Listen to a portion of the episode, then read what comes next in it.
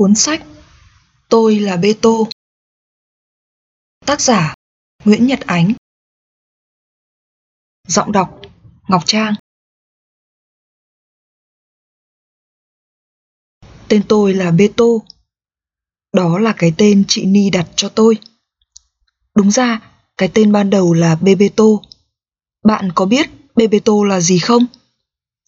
Chắc bạn nghĩ đó là một loại củ cải. Chật lất rồi bạn ơi. Đó là tên của một cầu thủ đội Brazil. Chị Ni đặt cho tôi cái tên đó chính xác là vào ngày 17 tháng 7 năm 1994, tức là đúng vào ngày đội tuyển Brazil đoạt chức vô địch giải bóng đá thế giới lần thứ 15.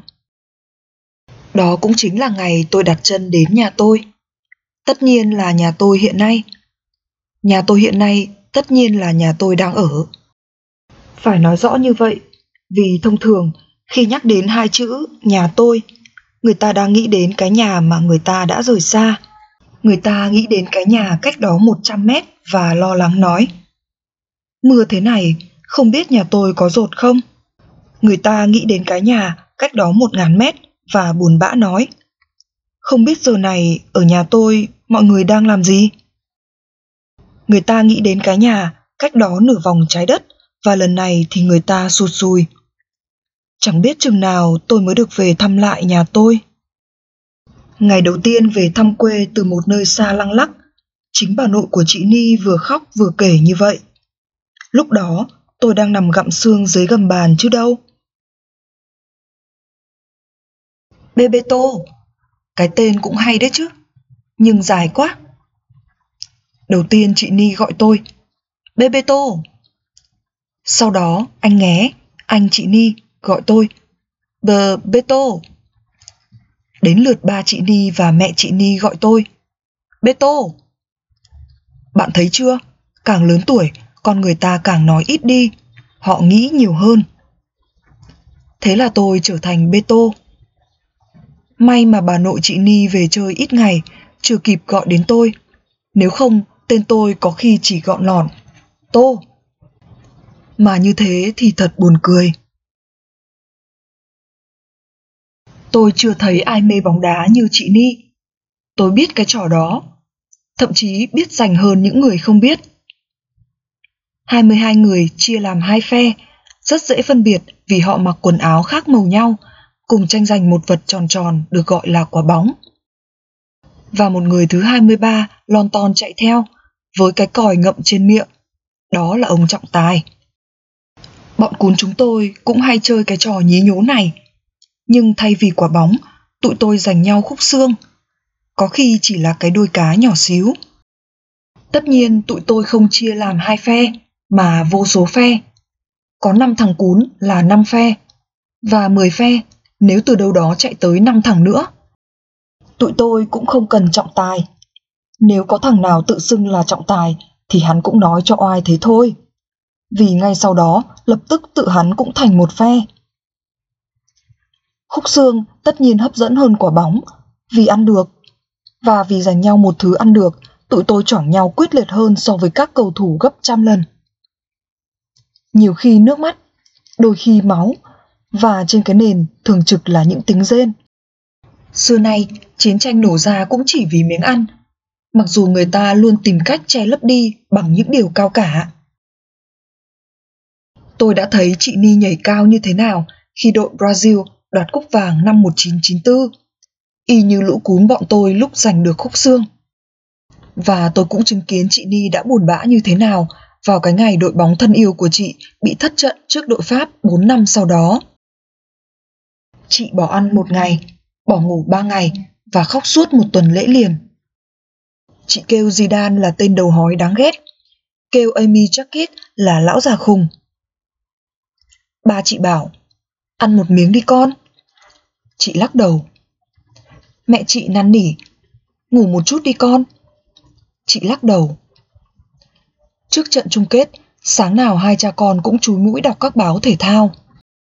Sau trận chung kết, Bà chị ôm chăn gối nằm ngủ ngay chỗ cửa ra vào, chặn hết các tờ báo sớm tuồn qua khe cửa vào tờ mờ sáng hôm sau, đọc vội đọc vàng, sau đó vo lại thành một quả bóng bằng giấy và quẳng hết vào thùng rác. Ba chị không nỡ để chị xem các bài báo ca ngợi kẻ thù và các hình ảnh đăng quang của đội bóng vô địch. Nhưng tôi chưa kịp lôi các tờ báo vo tròn đó ra khỏi thùng rác để nghịch thì chị đã nhặt sạch. Buổi trưa đi làm về, bà chị sững sờ khi thấy chị đang ngồi mê mải trước những tờ báo nhàu nát. Ba chị không biết, nhưng tôi biết. Trong thể thao, tình yêu bao giờ cũng cao hơn hận thù.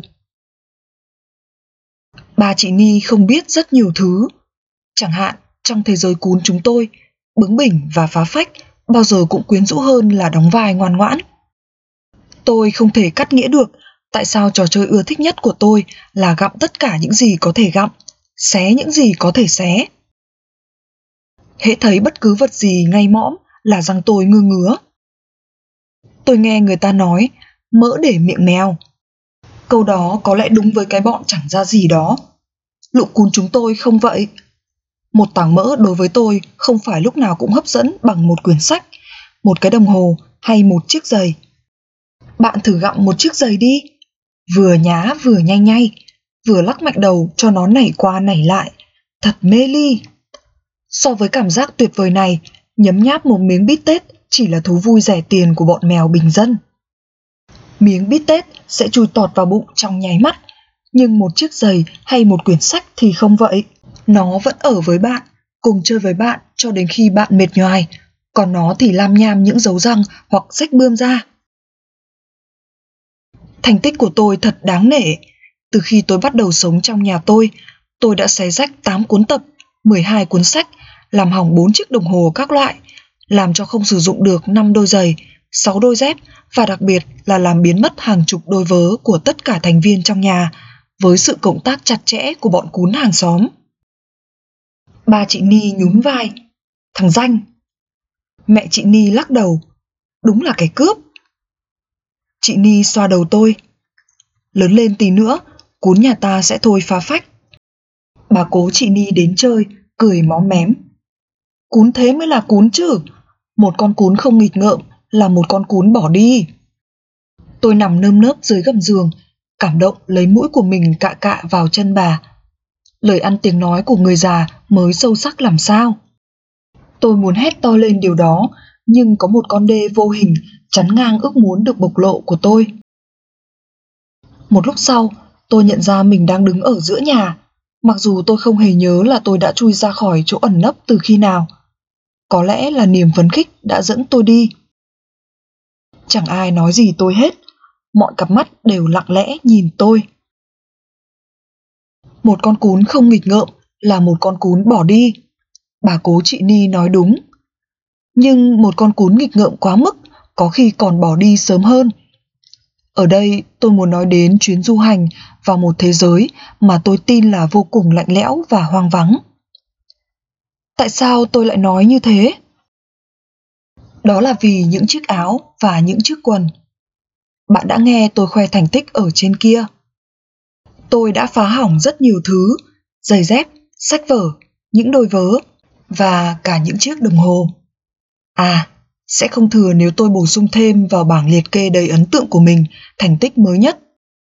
Mới hôm qua đây thôi, tôi đã kịp biến chiếc điện thoại cầm tay của ba chị Ni thành một thứ rất thích hợp nằm trong thùng rác.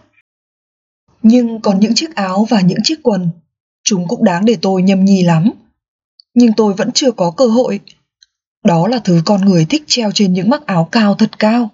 Một ý thích thật là bệnh hoạn trong khi tôi thì quá thấp bé để có thể lôi chúng xuống. Dĩ nhiên, thỉnh thoảng tôi cũng cắn được những cái gấu quần lúc mọi người lượn lờ trước mặt tôi. Nhưng chẳng có gì đáng kể. Tôi chưa kịp nhay cho thỏa thích, đã bị giật ra. Những lúc đó, tôi cảm thấy tổn thương ghê gớm. Khi bạn không được làm điều bạn muốn làm, có lẽ bạn cũng cảm thấy tự do bị tước đoạt. Như vậy, Vấn đề không nằm ở những chiếc áo và những chiếc quần. Chúng chỉ là phương tiện để tôi thể hiện sự tự do và nghiền ngẫm về tự do khi tôi không nhay được chúng. Nhưng tôi có cách của tôi. Không ai chịu ban cho tôi cơ hội thì tôi tự tạo ra. Tôi đến gần những cái mắc áo đính chặt vào tường khi cả nhà đi vắng và dùng mõm ủi một chiếc ghế con vào sát tường. Trên đó tôi nhảy trồm trồm, vẫn hoàn toàn tuyệt vọng Khi tôi nhảy lên, mõm tôi và những chiếc lai quần không quá xa nhau. Chỉ cách một gang tay, có khi chỉ nửa gang. Nhưng nửa gang tay phù du đó, tôi biết là khoảng cách vời vợi cho đến chừng nào tôi lớn thêm chút nữa. Hôm đó, tôi đánh vật với độ cao mệt nhoài, chẳng được tích sự gì. Cuối cùng, như có ai thắp nến dưới da tôi, lòng tự ái của tôi được đốt cháy. Cú nhảy cuối cùng, tôi phóng bằng tất cả sức lực mà tôi vét được đến gam cuối cùng. Tôi táp được chiếc quần, nó và tôi cùng rơi xuống. Tôi rơi nhanh hơn chiếc quần, hoàn toàn không kiểm soát được thăng bằng. Đầu tôi trúc xuống, không giống kiểu cún, và va thật mạnh vào mép chậu sành bên dưới. Máu phụt ra, tôi đoán thế, vì vừa rên ư ử, tôi vừa dõi mắt theo một vệt gì đó màu đỏ đang chảy ngoằn ngoèo trên nền nhà. Trước khi thiếp đi, dường như tôi đang đau đớn nghĩ. Lẽ nào để có được chút xíu tự do, tôi phải trả giá bằng máu?